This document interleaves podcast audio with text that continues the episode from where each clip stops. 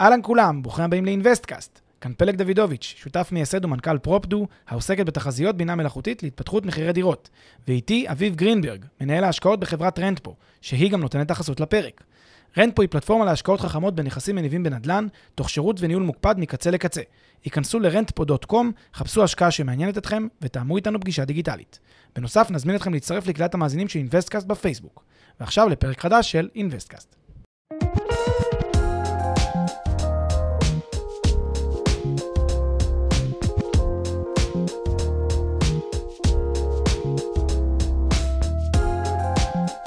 פלג, long time no talk. אהלן אביב, long time, מה שלומך? מעולה, יום חמישי, יום. חמישי שמח. כן, יום חמישי נפלא לכולם, לך, למאזינים.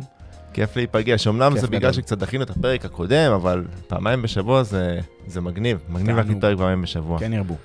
יס, היום אנחנו, אה, אגב, פרק 148, אה, והיום אנחנו מדברים על נושא שהוא לא אינטואיטיבי, הוא יכול להרים אה, גבות, לי נתפסו הגבות בפעם הראשונה שדיברנו על זה. וואי, וואי. לרכוש דירה מעל מחיר השוק. מעל מחיר מעל מחיר השוק, על זה לא אנחנו הולכים לדבר היום. מתחת למחיר השוק, מעל מחיר השוק, אפילו לא במחיר השוק, מעל מחיר השוק. בדיוק, וקצת ספוילר, אתה הולך להגיד? שיש מקרים שזה סבבה, אותי תצטרך לשכנע, אני חושב שגם חלק מהמאזינים, נראה לי יהיה מעניין. אה, אז בוא, בוא, בוא נתחיל. זה עלה מזה שהיו כל מיני אנשים שהתייעצו איתנו לאורך הדרך, נכון? ו... והיה מקרים שאתה תפסת את עצמך ואומר, בואנה, זה שווה לקנות, למרות שהמחיר כניסה הוא גבוה ממחיר השוק. כן, תשמע, כמעט תמיד שמישהו יתייעץ איתי על אה, רכישת אה, דירה להשקעה באזור שאני מאמין בו, כן? אזור שאני מאמין שיעלה, בין אם זה בארץ ובין אם זה בחו"ל, כמעט תמיד, גם כמעט מבלי שאני שומע יותר מדי פרטים על ההשקעה, ותחת הנחה שפחות או יותר המחירים סבירים של ההצעה שהוא מקבל, תכף אני אסביר את הנקודה הזאת, כמעט תמיד אני אומר, go. זאת אומרת, אני אפילו לא נכנס ל... עומק, ה, עומק הביטחון שיש לי לפחות, כשאני מזהה שווקים שהם צומחים ועולים, ושוב, זה בהנחה שהשווקים צומחים ועולים, ואחרי שעשיתי בדיקה שאני מכיר כבר את השוק, אה, עומק הביטחון שלי להמליץ לאותו בן אדם, אפילו מבלי שאני מכיר את המספר הספציפי ברזולוציה הכי הכי אה, קטנה, האמת שזו הרזולוציה הכי הכי גדולה. כשעושים דווקא זום אין, זו הרזולוציה הכי גדולה בצורה הזאת. נכון? ברזולוציה הכי גדולה של הנתונים, אפילו שאני לא מספיק בקיא באותו מקום, נגיד באותו רחוב ספציפי, עדיין אני, קל לי להגיד לו, כן, לך על זה, או לכי על זה, ואפילו שבהרבה מאוד מקרים הבן אדם הולך לעשות עסקה שהיא מעל מחיר השוק. שימו לב, אנחנו הולכים לנפץ עכשיו את אחד המיתוסים הכי גדולים שאנחנו שומעים כל הזמן, שצריך לשאוף לעסקה מתחת למחיר השוק, זה היעד שלכם, חפשו, חפשו, חפשו. אה, אנחנו לא נחזור על השאלה, כן או לא קיים מתחת למחיר השוק, אנחנו רוצים אבל להתמקד על משהו אחר, על, ה, על תמונת המראה של זה. ללכת ולחפש נכסים אפילו מעל מחיר השוק, העיקר לתפוס אחיזה בשוק הנדל"ן. זה מה שננסה לנפץ במהלך הפרק הזה. אז לטובת המאזינים שנשארו איתנו אחרי מה שאמרנו עכשיו, בואו נתחיל מהבסיס. בואו קצת נפתח את נושא התמחור של הנדל"ן, ואחרי זה נדבר על אה, מעל אה, מחיר השוק. איך אחלה. זה עובד? בדיוק. אז קודם כל צריך להבין שבעולם הנדל"ן, כמו בעול, בכל, בהרבה מאוד עולמות, יש לנו תמחור, זה לא מספר מדויק, זה לא מספר ברזל, זה טווח, בסדר? כולם מבינים שיש טווח ערכים שהוא טווח סביר לעסקה. אה, יש, לא יודע מה, קצה עליון, קצה תחתון, ואת המחיר הסביר, מחיר העסקה. סביר להניח שאנחנו, ברוב הפעמים שאנחנו נעשה עסקאות בנדל"ן, אנחנו נהיה איפשהו בתוך הטווח, בסדר? כמו שאנחנו אמרנו, אין מציאות, אין מתחת למחיר השוק, ולכן כנראה שלא נהיה מתחת לטווח ב... בוא, בוא נגיד, זה יהיה קשה מאוד להיות פעם אחרי פעם אחרי פעם אחרי פעם מתחת לטווח. ברוב המקרים, ברוב המוחלט של המקרים, ברוב העסקאות שאני שומע, ההצעה שכתובה היא פחות או יותר בטווח. בטח כמשקיעים פסיביים, זה מה שאמרנו, ולא כמי שעכשיו עובד בזה פול טיים. יפה, ואז גם ככה אתה בדיוק. משלם על זה בזמן שלך, אבל דיברנו על זה כבר המון. בדיוק, נכון. עכשיו, צריך להבין שהטווח הזה, זה לא טווח מקרי, הוא טווח שנובע בגלל, הרבה פעמים, גישות שונות של אנשים שונים, של מעריכים שונים של אותה, אותו נכס, של אותה דירה. בסדר? יהיה מעריך אחד שיגיד X, יהיה מעריך אחד שיגיד Y, הם כולם בטווח הערכות הסביר. אם אתה רוצה ב-give or take הכללי, הייתי אומר בסביבות 5% למעלה ולמטה, סביב איזשהו מספר, זה טווח סביר. יש נכסים, אגב, שה- שהמספר הזה עולה ל-10 ואפילו 20 אחוז, נגיד נכסי יוקרה, הטווח יכול להיות אפילו, שלא, לא, תיפול לכם הלסת, בנכסי יוקרה זה יכול להגיע לעשרות אחוזים, אפילו מאות אחוזי פער בנכסי קצה של הקצה. כן, נכס פנורמי כזה, 180 מעלות לקו החוף אה, של תל אביב, אז זה נכס שיכול לעלות גם אה, פי שלוש, פי ארבע, אם הקונה שלנו קונה, לא יודע מה, שרוצה רק לקנות את הדירה הזאת. אבל בואו נחזור רגע למספרים של הנכסים הרגילים. בנכסים הרגילים אנחנו מתכנסים לסביבות פערי... טווח כזה של מחיר סביר, אני לא מדבר פה על טווח משא ומתן, שזה משהו אחר, אני מדבר על מחיר סביר אה, שאפשר לסגור את העסקה הזאת בין פלוס מינוס חמישה אחוז ממחיר, אה, מהמחיר הריאלי של, ה, של הדירה. סתם לשם הדוגמה, אם ניקח למשל דירה בפתח תקווה, דירה של אה, נגיד 100 מטר, לפי אה, מחיר למטר של 20 אלף, אז הדירה הזאת נניח שווה אובייקטיבית, אם היה דבר כזה, נגיד היא שווה 2 מיליון שקל, אז טווח המחירים הסביר של העסקה הזאת הוא בין 2 מיליון פלוס 5 אחוז, כלומר 2.1 מיליון, ל-2 מיליון מינוס 5 אחוז, כלומר 1.9. אז בין 1.9 ל-2.1, אלה טווח המחירים הסביר של אותה עסקה.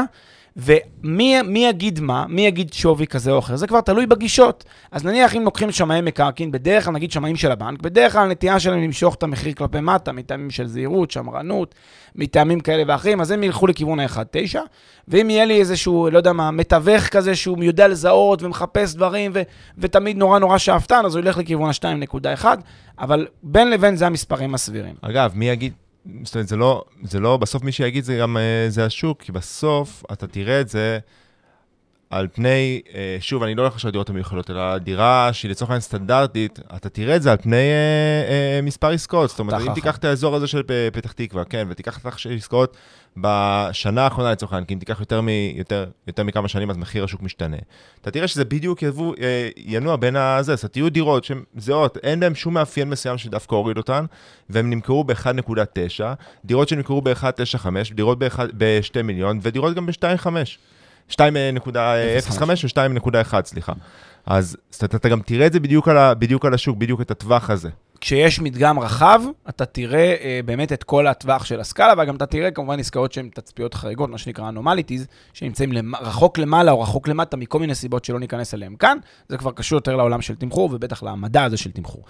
אבל עכשיו, כל מה שאנחנו מנסים להגיד, כל הדבר הזה, זה כדי שתבינו, יש בין 1.9 ל-2.1 זה טווח המחירים הסביר, ופה לא הייתי אומר שאתם מעל או מתחת למחיר השוק. כלומר, אם אתם סוגרים בין 1.9 ל-2.1 את אותה דירה, אתם במחיר השוק, בסדר? לכן בטרמינולוגיה, וזה חשוב להבין, אין מחיר שוק אחד בלאו הכי, יש טווח של מחירי שוק. אוקיי, אחרי שאמרנו את הנקודה הזאת, אנחנו באים ואומרים שאפילו אם הציעו לכם את אותה דירה ב-2.2, שימו לב, ב-2.2, ואפילו 2.3, 2.25 כזה, מעל משמעותית אפילו, האמצע, ה-2 מיליון האלה, כמעט 15 אחוז, 10 אחוז, 15 אחוז מעל השתיים האלה, גם אז תצא מהפרק הזה קריאה שיכול להיות שזו עסקה מצוינת. לא תאמינו, אני מקווה שאתם יושבים ושאתם uh, זה, לא תאמינו. איזה פיצוץ של מיתוסים ופיצוץ של כל הסטיגמות שיש בנדל"ן, האמירה הזאת. יכול להיות שכשקונים מעל מחיר השוק,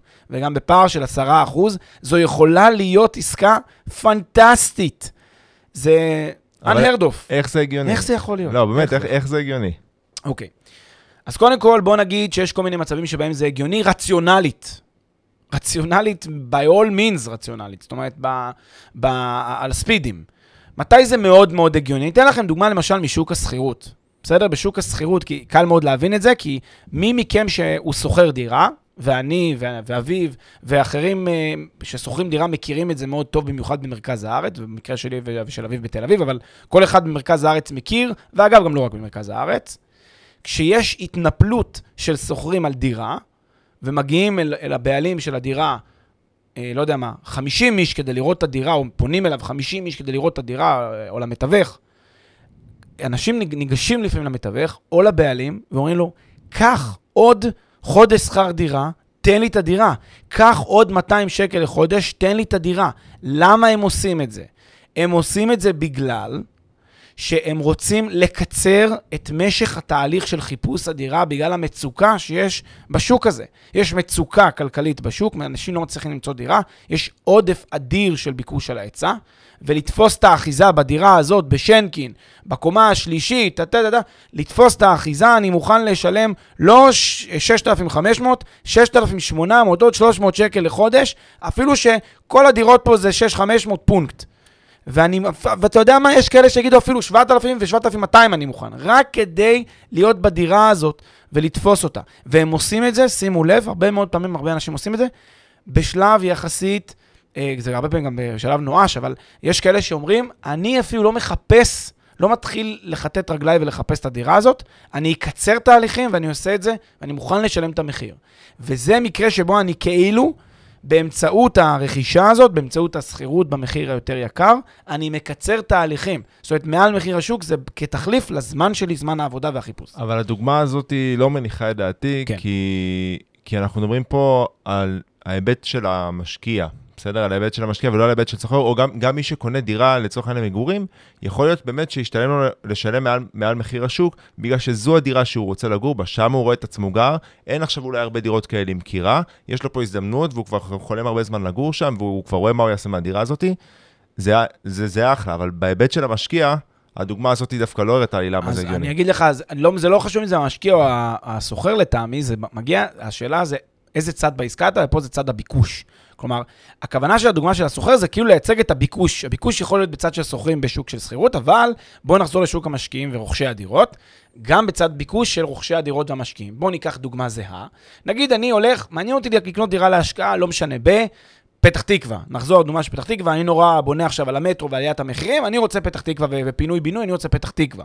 עכשיו, אותי מעניין, אני קראתי ושמעתי והאזנתי לאינבסטקאסט והגעתי למסקנה שכדאי לקנות באזורים שיש בהם, עשינו גם על זה פרק, אם אתם זוכרים, על uh, התחדשות עירונית והאירוע, וזה שזה מהווה אירוע אימפקט אירועי חזק, אימפקט. ומטרו, וכל מיני דברים שהם אירועי אימפקט, דברים שמשפיעים על שווי הדירה. ואני, אחרי שעשיתי את כל העבודה הכלכלית שלי, החלטתי, ושוב, אין פה המלצה דווקא על פתח תקווה, יש, יש הרבה מקומות טובים, אבל גם, גם פתח תקווה יכולה להיות טובה לצרכים האלה.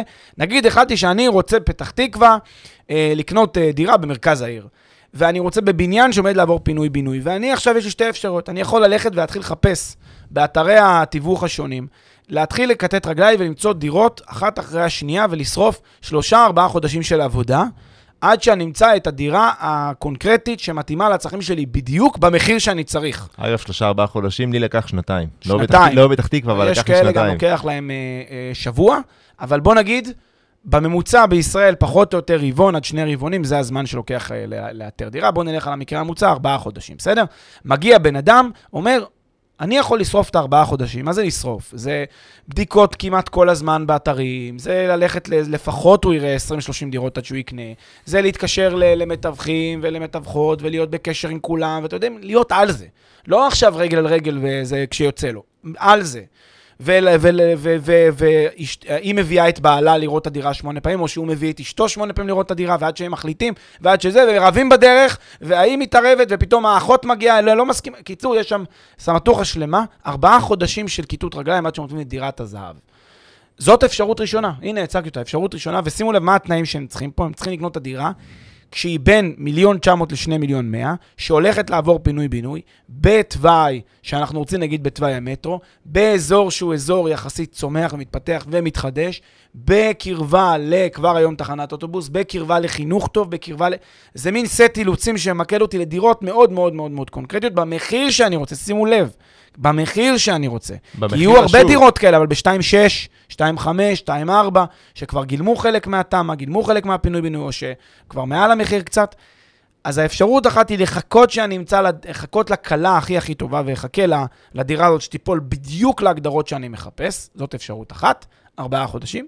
ואפשרות שנייה, והנה החיסכון בזמן, אני הולך מראש ואומר, אני מוכן לקנות את הדירה הזאת, מחוז חפצי, בבת עיני, אותה דירה שאני כל כך uh, כמה לקבל uh, לבעלותי, גם ב-2.3, 2.4. שימו לב איזה דבר מטורף אנחנו אומרים. במקום לקטט רגליים ולחפש את הדירה במחיר השוק שלה, כמובן הוא כמובן מתחת למחיר השוק, מי שהולך לשרוף את השנים האלה ולחפש אותה, שזה מאוד קשה, אנחנו אומרים אפילו מעל המחיר שזה שווה. תכף נראה דוגמה. ונוכיח את זה גם מספרית כמה זה פשוט, אבל אפילו זה דבר שאנשים יכולים לשקול רק מהטעם הראשון. יש הרבה טעמים, רק מהטעם הראשון שזה חוסך זמן. פשוט חוסך זמן והתעסקות, ובאמת אין שום טעם אה, לבזבז אותו. זו הסיבה הראשונה. הסיבה שלה, הקונה שמחפש להתקדם כי לא רוצה לשרוף זמן. הקונה או הקונה, אני גוזר מפה. אבל גם עוד, אה, בבקשה. ס- אולי זה תנאי, שזה, לא- זה לא תנאי יחידי, אבל זה, אבל כן תנאי שמאפשר את זה, לפחות מהדוגמה שלנו, שאני אומר, זה שוק שאנחנו רואים שהוא צומח, מאמינים שהוא יצמח, אה, לא ספקולטיבית, זאת אומרת, רואים שהוא כבר עכשיו צומח ומבינים שהוא יצמח מאותם אירועי אימפקט שאמרת, אה, אז, אז, זה פח, אז זה פחות קריטי לנו. יפה. אומרת, כי גם זה ככה. נכפר את זה. זה נימוק אה, ש- שלישי. סבבה, זה הנימוק השלישי באמת, שאנחנו, איך, זהו, זה התנאי השלישי כדי שזה, אבל קפצתי. רק כדי, ש, רק כדי שזה, אנחנו רואים מה הסיבות, מה ההיגיון שבן אדם יקנה מעל מחיר השוק. אז אמרנו, אחד, כי הוא פשוט רוצה אה, למהר, אין לו זמן והוא לא רוצה לשרוף... אה, אגב, חשוב להבין שהזמן, השלושה, ארבעה חודשי, חודשי העבודה האלה זה כסף, כן? שיהיה ברור. זה כמובן בא על חשבון דברים אחרים שאתם עושים, ולכן יש לו ערך כלכלי. עכשיו, הסיבה השנייה זה שהכסף יושב בבנק. אתה אמרת שחיפשת דירה, שנתיים, אני חושב שזה טיפה הרבה, גם אני חושב שאפשר לעשות בפחות זמן, תלוי. איפה קונים, אבל בוא נגיד שגם חצי שנה או שנה שהכסף יושב ומתבזבז לו בבנק, בחשבון הבנק שהוא כבר פנוי ואפשר להתחיל להשקיע אותו, חבל על זה. אפשר להתחיל לעבוד, שהכסף ייצר כסף. תזכרו שכשהשוק עולה, אה, יכולתם לתפוס את ה... בתחילת העליות וכבר ליהנות מעוד אה, 3, 4, 5 אחוז לשנה, פלוס דמי השכירות, זה עוד איזה 5 אחוז תשואה. אז זה דבר שאפשר אה, לקחת אותו בחשבון. לכן וגם הכסף. בבנק נשחק. נכון. לכן הנימוק השני הוא למה, למה לקנות מעל מחיר השוק? כי לפעמים, כשקונים מעל מחיר השוק, אפשר כבר להתחיל להפיק אה, תוצאות, אפשר כבר להתחיל לייצר, אה, אה, שהכסף יתחיל לעבוד. ואפילו ברמה שזה יבלע את, ה... את, ה... את השווי שקנית למעלה. בדיוק, וזאת הנקודה השלישית. הנקודה השלישית היא שבטווח הרחוק, בסדר? למה, למה זה רציונלי לקנות מעל מחיר השוק לפעמים? בטווח הרחוק, הפער שקניתם פשוט נבלע, ייעלם בתוך תהום הנשייה. אף אחד לא יזכור אותו בכלל, הוא ייעלם, ואתם נשארתם עם דירה בפתח תקווה, שנגיד עוד 15 שנה, תהיה שווה לא 2.3 שקניתם, אלא 3.5-4. זאת אומרת, אתם בעצם עשיתם עסקה, הרי מה זה חשוב אם נשארתם בסוף עם 4, כשמחיר הכניסה שלכם היה 2 מיליון או 2 מיליון 200? מה זה כבר משנה? חסר חשיבות. כי אתם בסוף קניתם, עליתם מאוד משמעותית עם שווי הדירה הזאת, הפקתם תשואה מצוינת, עליתם בערך הדירה, וכלכלית שיפרתם את ההון שלכם בצורה משמעותית.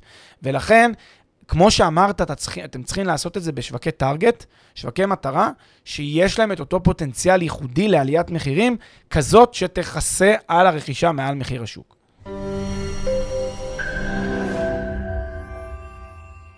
הפרק בחסות מחירון פרופדו, מחירון הדירות של ישראל. מחירון הדירות המקיף והמתקדם בישראל, המאפשר לכם לגלות בלחיצת כפתור מהו המחיר של הנכס. והכל בחינם. חפשו בגוגל מחירון פרופדו או מחירון הדירות של ישראל.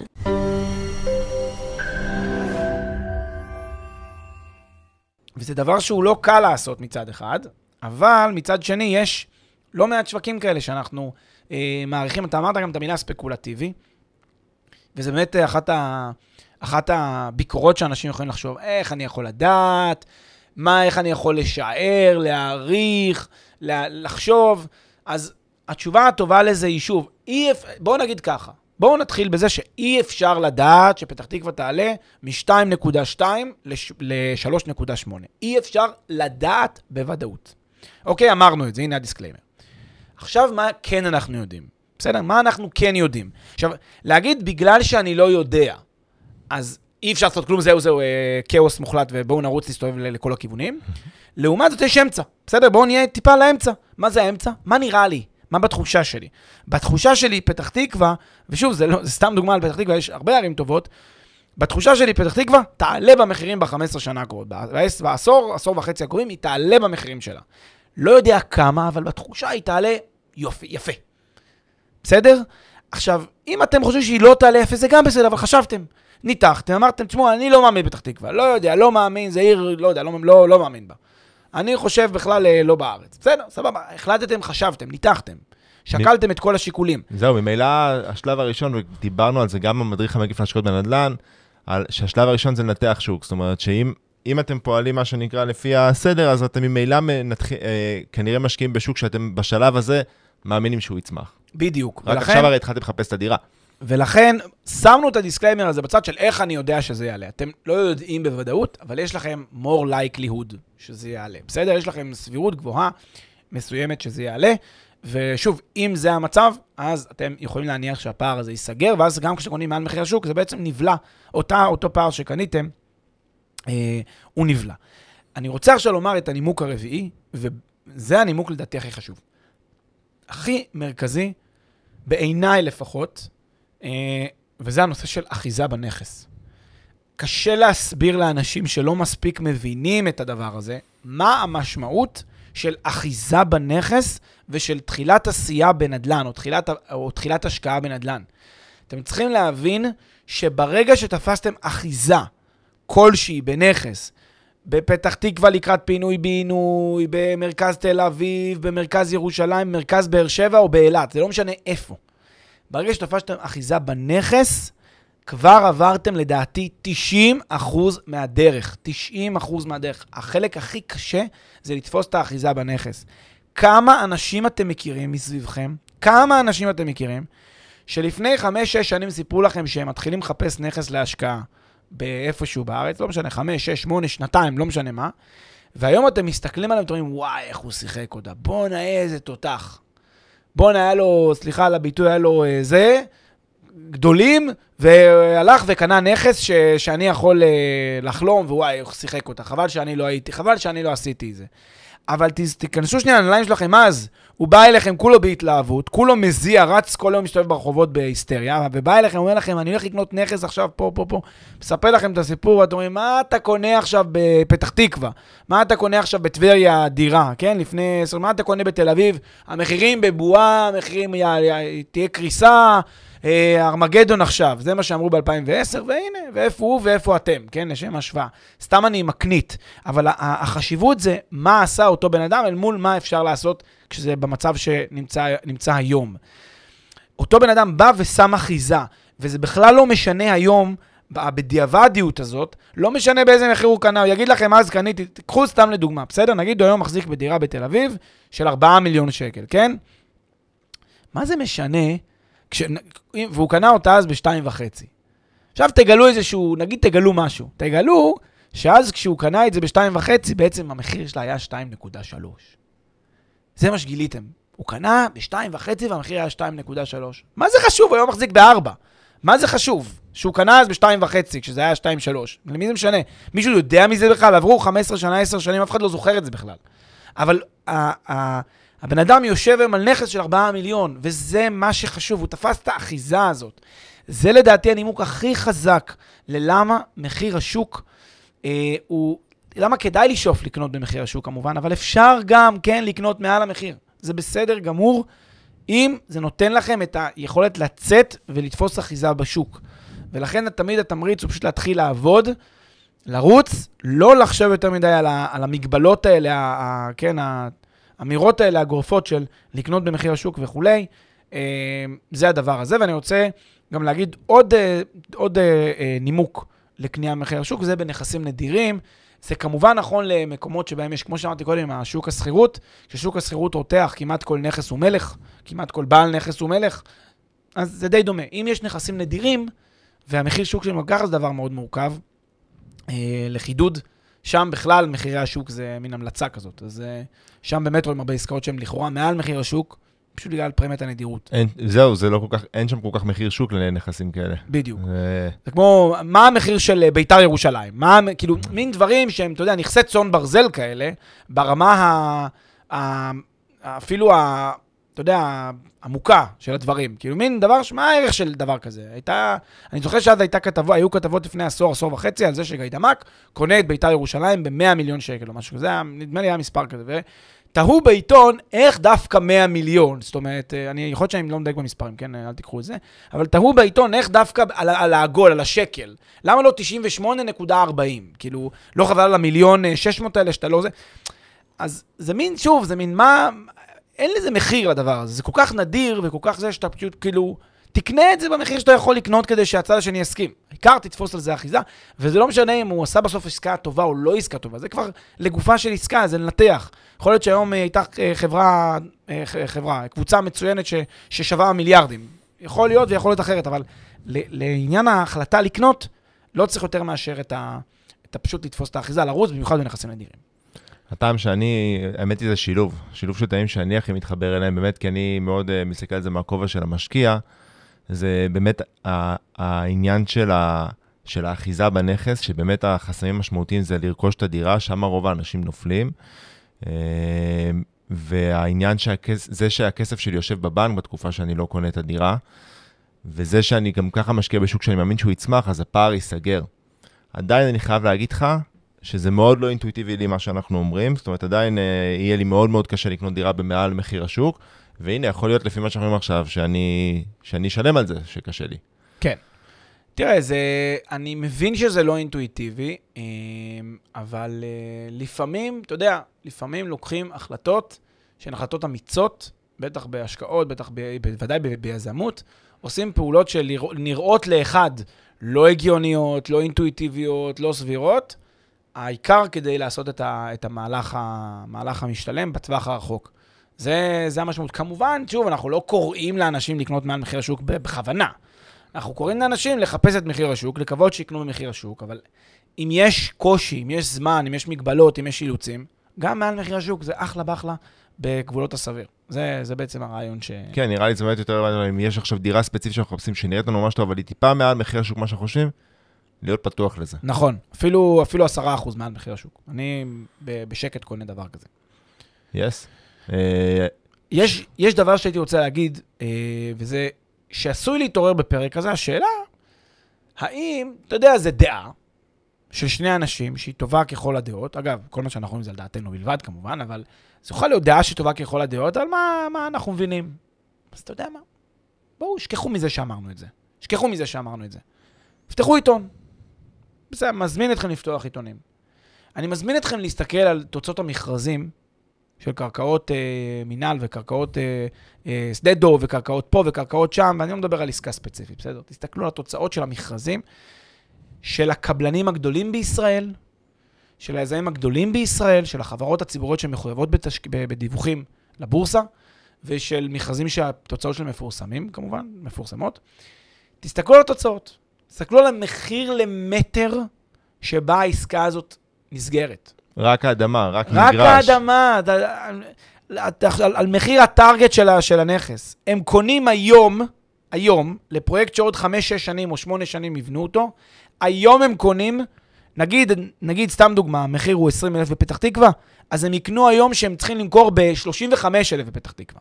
זה הטארגט. זאת אומרת, הם יקנו היום לצורך העניין יוצרים לעצמם. ב-2020 ומשהו, תוסיף לזה את עלויות הבנייה, שזה עוד 10,000 אה, למטר רבוע. ומה. כתוב בעיתונים? מה כתוב בתקשורת? מה כתוב? כתוב, מכרז הזוי, נסגר במחירים מטורפים, 24, 25 למטר, בפתח תקווה, היום דירה נמכרת ב-22, 23, זה מה שכתוב בעיתונים. עכשיו, תעשו עוד עבודה קטנה. לכו היסטורית, לכו לכתבות לפני 10 שנים, לפני 15 שנה, לפני 20 שנה, אותן כתבות בדיוק. איך הם קונים בפתח תקווה ב-14,000 למטר, זה מה שהיה כתוב אז. ואיך הם, ועשר שנים לפני כן, איך הם קונים ב-9.5 אלף למטר, וב-6.5 אלף למטר, כל פעם אותו סיפור. כל פעם ההפתעה הזאת, על זה שקבלנים כאילו סוגרים מכרזים במחירים מאוד מאוד גבוהים, ואיך זה יכול להיות שהם סוגרים מכ- מכרזים במחירים כאלה גבוהים. אני לא מדבר רק על מכרזים. עזבו מכרזים. לכו לעסקאות מדווחות. שוב, מגיעות לתקשורת, עסקאות של חברות ענק. הייתה עסקה כזאת מאוד גדולה לפני כמה זמן באחד המתחמים הגדולים והמוכרים במדינת ישראל.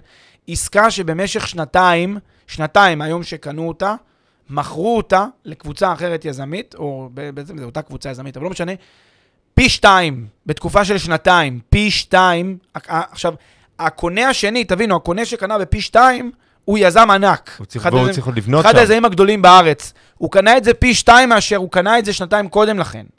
אתם צריכים להבין את המשמעות. זאת אומרת, המשמעות היא שהוא מניח שהייתה קפיצה של פי שתיים במחיר, ועדיין יש לו רווח, הוא הרי הולך לבנות על זה. לבנות ולמכור את זה. הוא עדיין רואה רווח. מה זה אם לא רכישה מעל מחיר השוק? זה אה, אתה יודע, זה רכישה מעל מחיר השוק על ספידים, באקסטרים מוחלט, באובדן עשתונות מעל מחיר השוק לכאורה. אבל, אבל, עובדה שהחברות האלה רווחיות.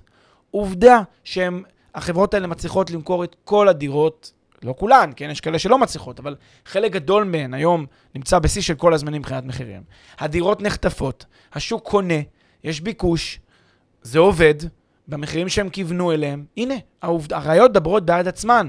עכשיו, שוב, תלכו אחורה עשר שנים, תראו את הביקורת, תראו מה, איך הם סוגרים עסקה במחיר כזה, הם לא יצליחו למכור במחירים האלה וכולי וכולי, השתגעו לגמרי, המחיר נסגר, המחיר סגור. לא. הם הבינו טוב מאוד שחשוב לתפוס אחיזה, חשוב לקנות, זה בכלל לא משנה מחיר השוק של הדירה, זה לא משנה, העיקר אתה תופס אחיזה במיקום הכי הכי אסטרטגי במדינת ישראל, תתפוס שם אחיזה, יהיה מי שיקנה במחיר שאתה רוצה. שוב, לא גם בקיצוניות של אה, למכור בפי שתיים מעל המחיר, אבל לקנות ב-10%, 15% מעל מה שאנשים, אתה יודע, סבירים, שזה עושה להם היגיון לקנות, 10% זה סבבה לקנות גם מעל. זה הדוגמה וההוכחה, אז אל תאמינו למילה מה שאמרנו, אבל תסתכלו על מה שעושים שחקנים גדולים, גדולים וטובים בשוק, ותבינו שיש היגיון בג... גם בגישה הזאת. אה, זה בהחלט פותח את הראש. וזה בדיוק ב-180 מעלות, אגב, למה ששומעים בכל מקום. כל מקום בנדל"ן.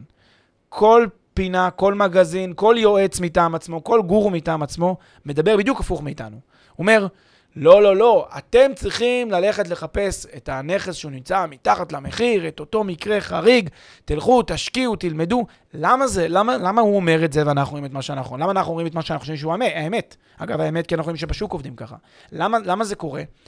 כי אותם אנשים, הרבה פעמים שואלים אותנו את זה גם, תגידו, למה הרבה אנשים אומרים לי X ואתם אומרים Y? למה הרבה אנשים אומרים, למשל, לא להשקיע בהשקעות אה, עתירות סיכון ובכל מיני מתחמי מולטי פמילי בכל מיני פינות, דרך איזה קרן שאני לא יודע מי מנהל ולמה מנהל, ואתם אומרים, אל תעשו את הדברים האלה כי חבל לכם על הכסף. למה? אה, לא לקנות נכסים מתחת למחיר השוק, אלא דווקא מעל מחיר השוק. אז קודם כל, שוב אני אדגיש, אנחנו לא אומרים שום דבר באופן גורף. בניגוד לגורים שאומרים הכל באופן גורף, חייבים רק מתחת למחיר השוק, אנחנו אומרים ממש, זה ממש לא גורף. לדעתנו, אפשר מתחת למחיר אם רוצים, במחיר שוק, מעל מחיר השוק, כל מקרה לגופו. זה דבר ראשון, אין שום דבר גורף. זהו, זה גם לא שאיפה. זאת אומרת, לא, המ- המטרה, מה, ש, מה שזה פתח לי את הראש, במיוחד דוגמה שלך עכשיו, וזה בהחלט פותח את הראש, זה, למי, זה, זה בדיוק לאותו שלב שאני כבר יודע מה אני מחפש, יודע באיזה שוק אני מחפש, ועכשיו מצאתי נכס ספציפי, ש... שהוא יושב לי בול על התנאים, אבל הוא בטיפה מעל מחיר השוק. אז זה להיות פתוח למקרים האלה. זה מה שזה, לפחות זה גרם לי. בדיוק, והנקודה היא שזה לא שאיפה, אבל זאת אפשרות שכדאי לשקול בגלל האילוצים שציינו. ולכן אנחנו באים ואומרים את זה, וזה אפילו שזה נשמע לאנשים, אתה יודע, מן השורה, איזה מין דבר זה, יש לזה הרבה מאוד היגיון, ותאמינו לי, זה היגיון לדעתי הרבה יותר עמוק יזמית. יזמית מאשר היגיון אה, של, אה, של, אה, של חשיבה רגילה. כי דווקא האנשים ה... היזמים יותר באופיים, האנשים שמבינים יותר, לדעתי, שוב, זו דעה, אבל לדעתי, אנשים שהם יזמים יותר באופיים, שמבינים את ה, באמת את הנדלן האמיתי, מבינים את המשמעות של אחיזה לעומק, אחיזה בנכס, מבינים את המשמעות העמוקה של זה, יודעים לעשות את העסקאות האלה, יודעים לקנות אותם ויודעים להיות אלה שתופסים את האחיזה, ואז הם סופרים את הכסף. ותזכרו, המטרה שלכם היא לעשות עסקאות טובות, לספור את הכסף, ולא להיות כל היום בבלבלה ולהגיד, אני מחפש נכסים מתחת למחיר השוק, ואני אחפש עכשיו שנתיים, שלוש. לשבת על הגדר. ולשבת על הגדר, והכל בשביל לחסוך אה, 20, 30, 50 אלף שקל במחיר, שכנראה יבוא על חשבון משהו אחר. זה ישחק לך בבנק כנראה. כן. סגור. פלג, תודה. תודה רבה, אביב. תודה. אחלה סופש, חברים. אחלה סופש.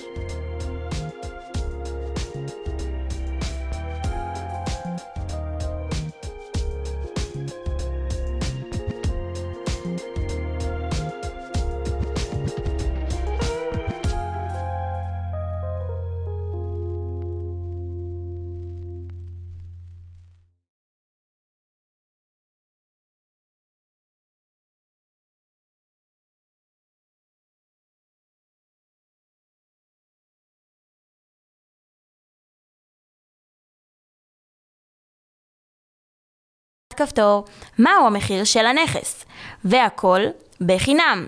חפשו בגוגל מחירון פרופדו או מחירון הדירות של ישראל.